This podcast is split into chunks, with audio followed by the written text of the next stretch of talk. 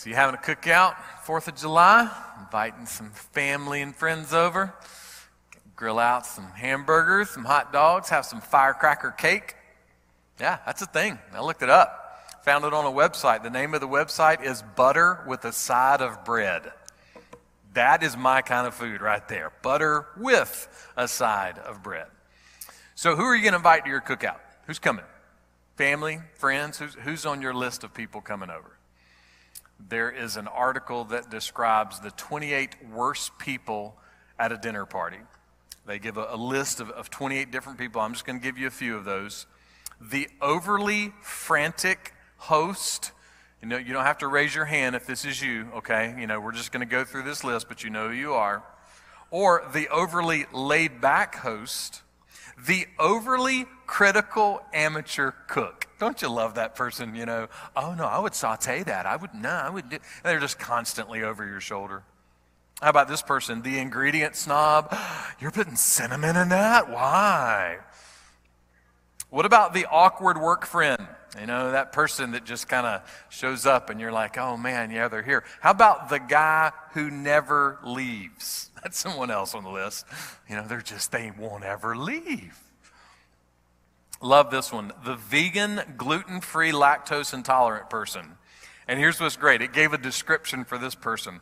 They didn't bother to tell anyone about their food allergies and their choices until they sat down to eat and they started complaining that the only thing they could eat is the asparagus. But you don't have the heart to tell them that the asparagus was cooked in bacon grease. That's fantastic. That's good. It's always somebody interesting at a cookout, always somebody interesting at a dinner party. But, but what if Jesus were to have a cookout?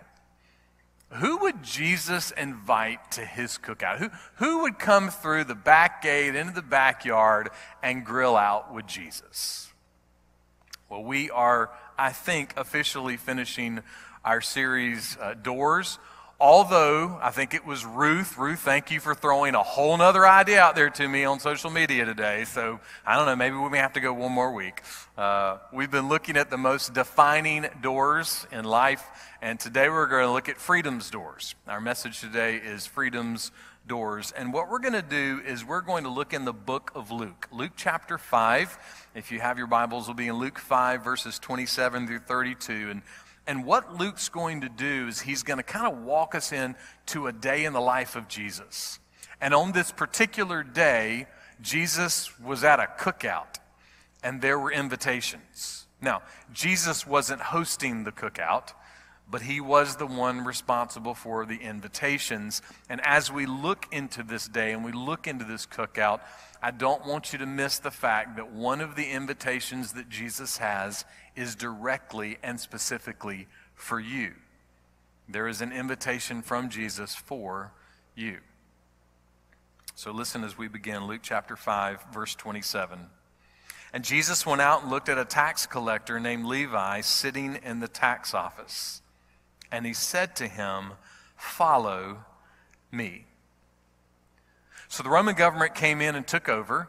And one of the things they did was they set up these tax offices. And so they wanted some tax collectors, so they offered the job to some locals, wherever they were. And some of the locals that took the tax collector jobs were from the Jewish people. And so the other Jewish people saw them as traitors. They saw them as people who were going to work for the enemy. Now, why in the world would they put themselves in that situation? Why would they put themselves in a situation where they were going to be seen as the enemy, where they were going to be hated, seen as traitors? Well, the reason they did it because there was a ton of money to be made. They made a lot of money being tax collectors. Here's the system. So the Roman government had like a number in mind, you know, and as long as they got to their number, they were fine, they were good. And they gave authority to the tax collectors that they could take up whatever they wanted to as long as they got their number. The tax collectors could keep whatever was left over after the fact. So just play this out in a scenario. So imagine that your tax bill was $100, okay? and you go to Levi and, and you're there, you know, with your tax bill, and you say, okay, here, here's my $100. And he says, well, actually, we've had a shortage of tilapia this year. And because of the shortage in tilapia, we've had a decrease in local boat rentals and we've had an increase in local camel rentals. And because we have lots of new camels that have come into the community, because of that influx, we've created a new camel hospitality tax. And so your bill is not going to be $100, it's going to be $200. And there's no appeal process, okay? I mean, the appeal process is, is that the, the assistant treasurer in Levi's office will take you out back and they're going to get your tax money one way or the other. This was the atmosphere. This is what happened. And so, needless to say, there were very few, if any, people in town that liked the tax collectors. No, they, they hated the tax collectors. They were angry at the tax collectors, not because they were collecting taxes but because they were liars, they were cheats, they were greedy. And Jesus turns to one of those lying, thieving, greedy, mobster scum of a tax collector, and he says, Follow me. Now, why would Jesus do that? Why would Jesus look at someone that everyone hated and say, I want you to come join my church? Well, Jesus is going to give an answer to that question in just a moment. But first, it would probably be a good, helpful reminder for all of us to remember that no one, even though it feels like it, and my guess is every single one of us can think of at least one person, but no person is outside or too far gone from the grace of God. J.C. Ryle said this We must never say of anyone that he is too wicked or too hardened are too worldly to become a Christian. No sins are too many or too bad to be forgiven. No heart is too hard or too worldly to be changed. Listen, there are some mean, wicked people outside of the church. And there are some mean, crusty people inside of too many churches. But no matter if it's outside or inside, none of those people are out of the reach of God's grace. Or maybe put another way, none of them are out of the reach of freedom. True, lasting freedom from sin. No one is beyond the reach of God, not even a greedy, wicked trader of a tax collector. Jesus turns to Levi and he says, Follow me. And how does he respond? Verse 29. I'm sorry, verse 28. And he left everything behind and got up and began following him. Now, my first thought in reading that was, what would the Roman government feel about that? Now, how would they feel about their, their local tax collector just like quitting immediately? No two week notice, just, just out. I mean, I'm, I'm thinking at the very least they would be unhappy about it. They, they might make you know, Levi have some time in jail or, or maybe some Roman soldiers going over for a beatdown. But at the very least, we could say that if using modern language, that, that Levi was walking away from like maybe a six figure salary, that he was walking away from maybe a million dollars in annual profit. Like immediately just picked up and walked away, no turning back. He left his career, he left lots of money, he left lots of authority. Leaving it all at once for what? For the words of a wandering carpenter. Why? Why would he leave? And why would he leave so quickly? And why, would he leave everything? Well, the Bible doesn't give us a backstory on this, but, but we do know that it's very possible this isn't the first time that maybe he had ever seen Jesus.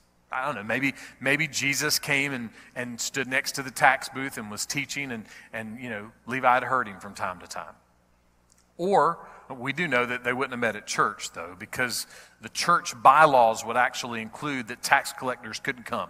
You know, couldn't even come in the building, couldn't come on campus. You know, they, they just weren't good enough.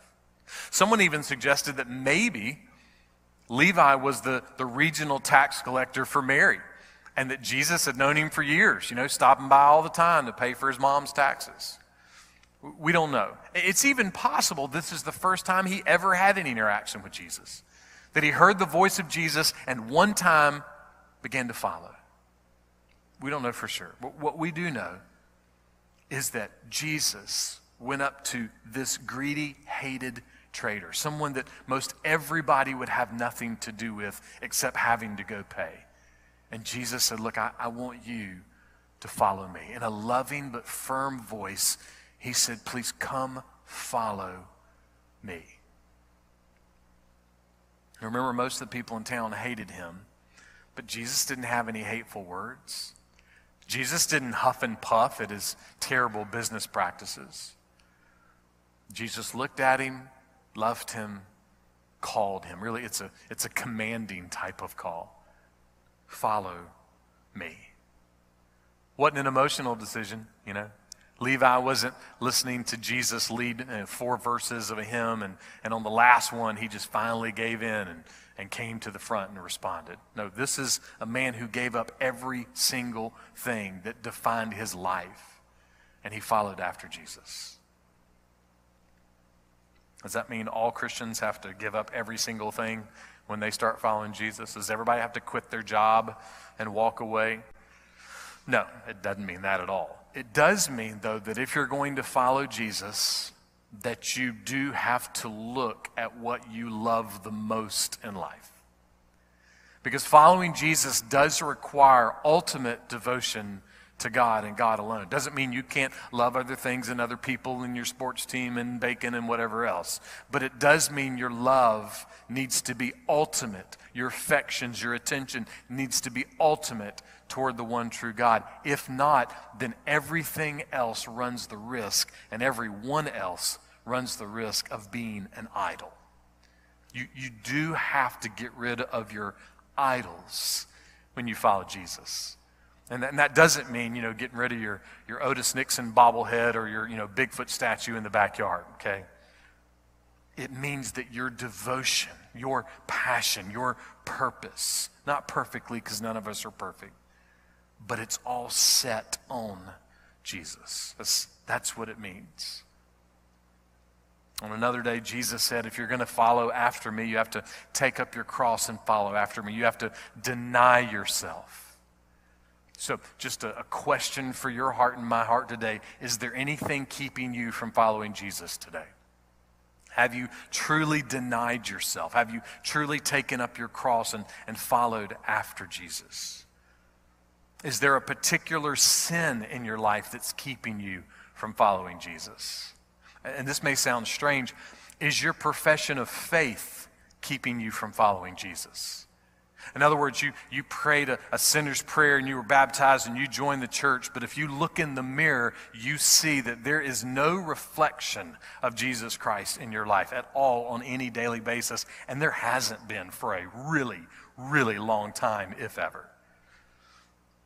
Or is your citizenship keeping you from following Jesus? Or are you in this cloud of saying, well, I'm an American and all Americans go to heaven, right?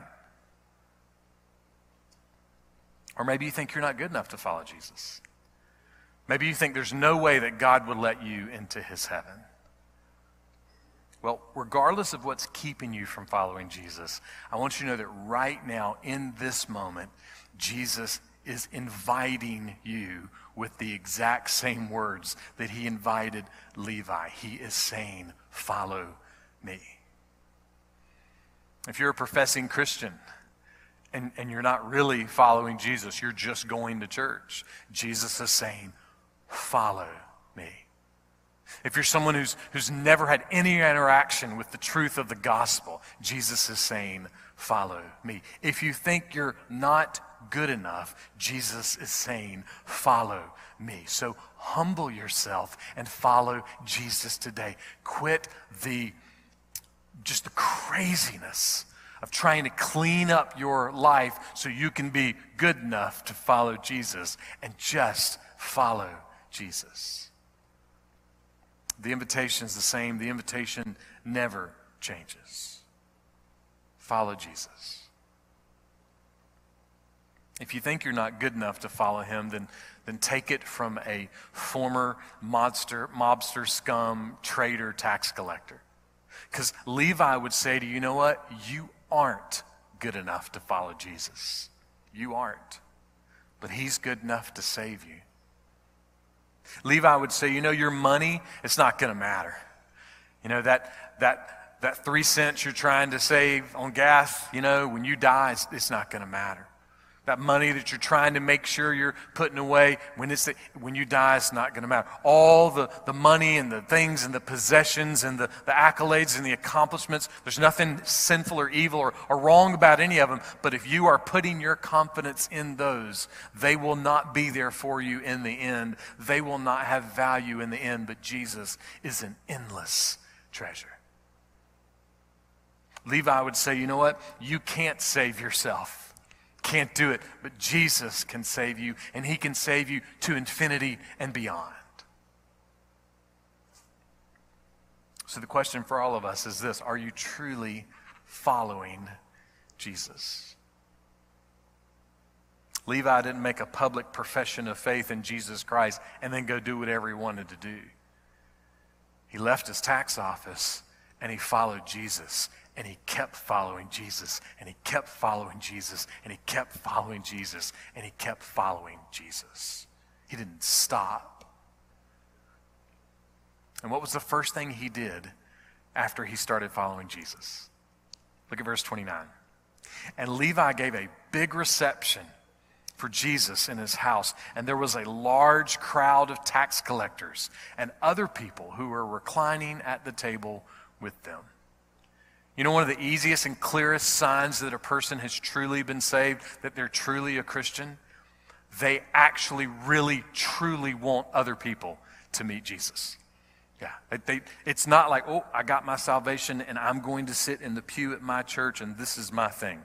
No, there is a passion for other people to meet Jesus. That's, that's a sign of true salvation. It's, it's not even a, a hard sign. So Levi, he throws a big cookout at his big house for all of the big wigs in the church announcing that he had found religion. Right? No. Levi throws a cookout and he invites all the scum. he invites all of those guys that are just like him, the, the greedy traders. He, he invites them to come over. And why? Well, because someone else was at the cookout. Jesus. See, he wanted them to meet Jesus. Jesus was the guest of honor. He was the reason they were having the cookout. Levi wanted those people to find the same peace and the same freedom that he had found. In a moment, he found true, lasting freedom, and he wanted his friends to find that freedom.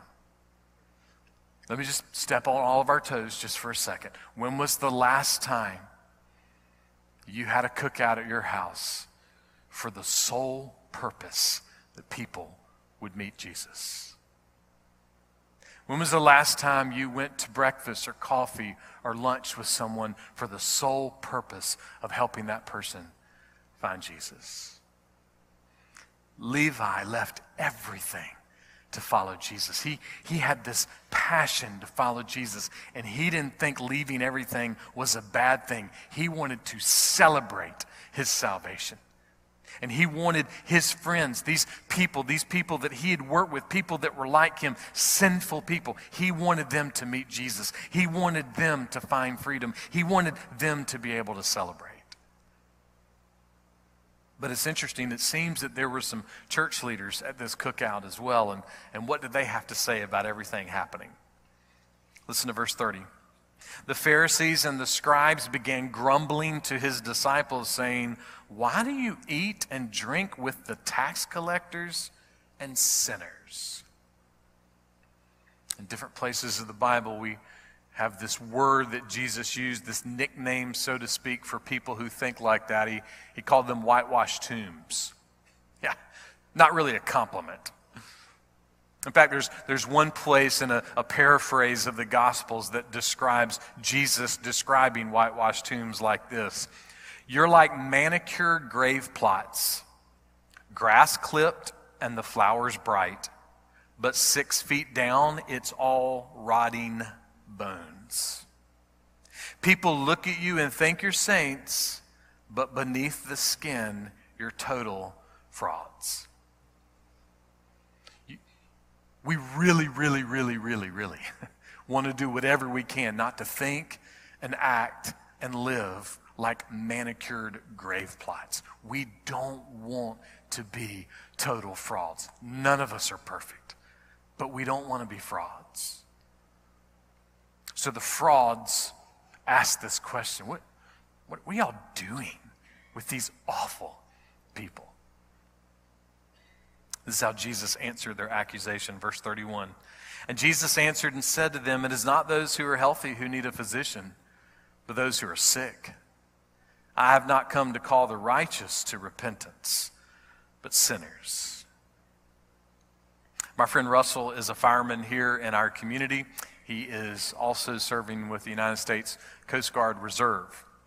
Imagine one day that I'm outside and I'm picking weeds at the playground at the church, and, and Russell comes by and sees me, and he pulls up and he grabs a life preserver from his truck and he throws it out to me. He goes, Hey man, hang on, grab it, hang on, I'll, I'll pull you in. That sounds crazy, right? Because I'm not drowning, I'm, I'm just pulling weeds. What's happening here in this moment, the way Jesus responds is this I'm here for people who are drowning. I'm here for people who are drowning in sin. That, that's his response to their question. And in essence, his response is I'm here for people who are drowning in sin. I've come to people, see people who are sick and save them from their sickness, the sickness of their sin. And you don't fall into that category because Jesus is pointing out you are so arrogant. You're so prideful. You are church frauds. You don't have true, lasting salvation. Therefore, you have no true joy. Therefore, you are not throwing cookouts for your lost friends to find freedom. There is no true, lasting, saving faith. So rather, you just live as hall monitors taking people's names down when they don't do things the way that you think they should religiously be done. And Jesus says, because of those things, technically, you have absolutely no part with me. See, Jesus was trying to very clearly point out to them you refuse to humble yourself. You refuse to deny yourself. You refuse to take up your cross, so you have no place with me. Because I'm here for the folks that are drowning. See, those Pharisees and their scribes, what they did was they looked at that cookout that Levi was throwing and they went, Gosh, what, what a waste of money. What a waste of time. Why did you do all this for those people? It, it's a waste what you just did. It's somewhat easy for us to hear a Bible story and go, oh, I'd never be like that. So let me just confess every single one of us is just like that. We all have our moments where we don't want so and so to come. You know, I don't want so and so to be here. You know, I don't want that guy in the parking lot to come into our church. You know, um, we, we had a moment uh, Tammy and I had a moment here recently where there's someone who walks through our church parking lot all the time. I mean, I've, I've seen them the whole time that I've been here, always wave, they always wave back. But this week, I just happened to stumble upon them sitting out front when I walked by, and I stopped and just said, Hey, I, have never introduced myself, you know? And, and I, I told Tammy, I was like, Gosh, I've seen that person, you know, so many times. And Tammy said, I have too. And, and she said, well, I always speak to him. I was like, I always speak to him too. I was like, but you know what? And we kind of agreed. It would have been a really terrible thing that someone who may be in need, although they've never asked us for anything, walk through the church parking lot all the time and we didn't even know their name. Now, I mean, that's not a huge guilt trip. Eh, it's a thing, you know? It's a thing. If we're really honest, we're more like that than we want to admit. But there's this picture that we need to see here in Jesus' response. Because what we may see as a waste of time and energy and money, God never sees as a waste. God never looks at sinful people and says, I'm not wasting my grace on them. He never looks at sinful people like me and sinful people like you and says, I'm not wasting my mercy on them. He never says, I'm not wasting my freedom on them.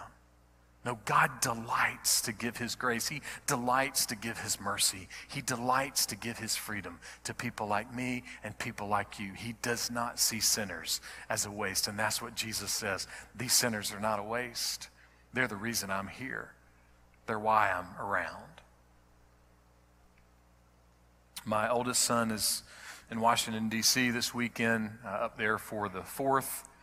And my guess is, in his time there, he will at least, even from a distance, see the U.S. Capitol building. On top of the U.S. Capitol building is a statue. It's known as the Statue of Freedom. It's a 19 foot bronze statue. It weighs 15,000 pounds. It was designed by sculptor Thomas Crawford. When the statue was prepared and, and brought the, to the Capitol to be put on there, there was a problem. They couldn't figure out how to get a 15,000 pound statue up on top of the building. This was 1863, so there wasn't a lot of you know, cool cranes from Sunbelt Rentals out then. So the team was at the point of, of about to give it up. You know, they're like, I don't know, is it, is it really something that we need to do? But there was one guy on the team that said, you know what, I'm not going to give up. And so he came up with this plan, this pulley system of how to get the statue up on top of the dome. One observer said this man's plan was genius. That man's name was Philip Reid. Philip was the only slave on the team. So in 1863, he was part of making sure that the Statue of Freedom got up on top of the dome of the U.S. Capitol. But then two years later, more than just a Statue of Freedom, Philip Reid actually became free. He experienced the power of being a free man. That statue is facing east, it's facing toward the rising sun. In other words, every time the sun comes up, it's a message of hope. The hope of freedom is rising again. Underneath the shadow of that statue of freedom are two bronze doors that lead into the Senate over on the east portico. Those two doors were also designed by Thomas Crawford.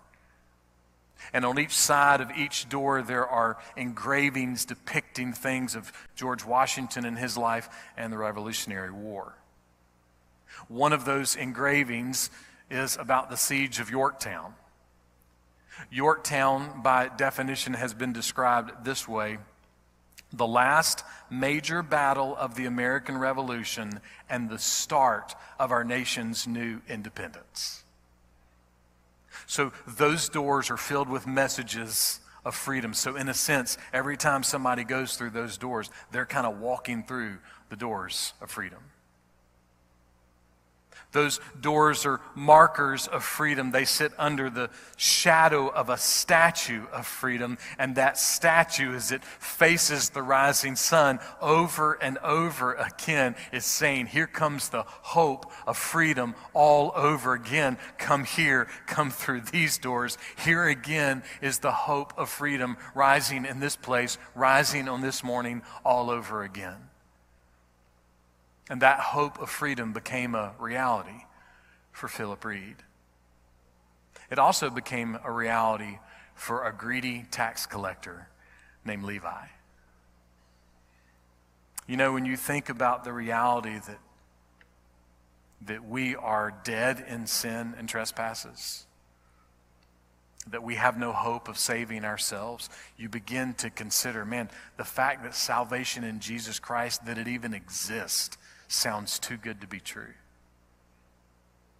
You know, Levi, after he started following Jesus, he went by a different name. He went by Matthew.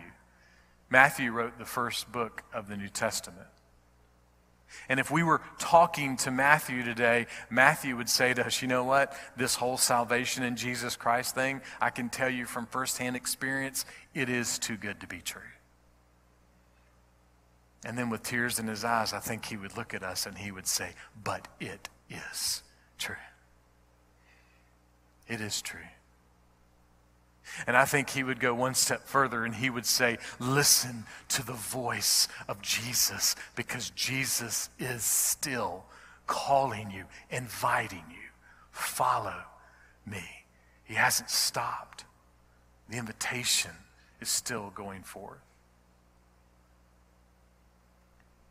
And following Jesus means that you are stepping through the ultimate doors of freedom.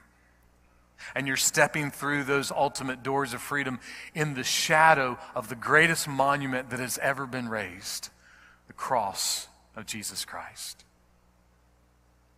So someone may ask, well, why should I follow Jesus to freedom? Here's why. Because the freedom in Jesus Christ, on that freedom, the sun will never set.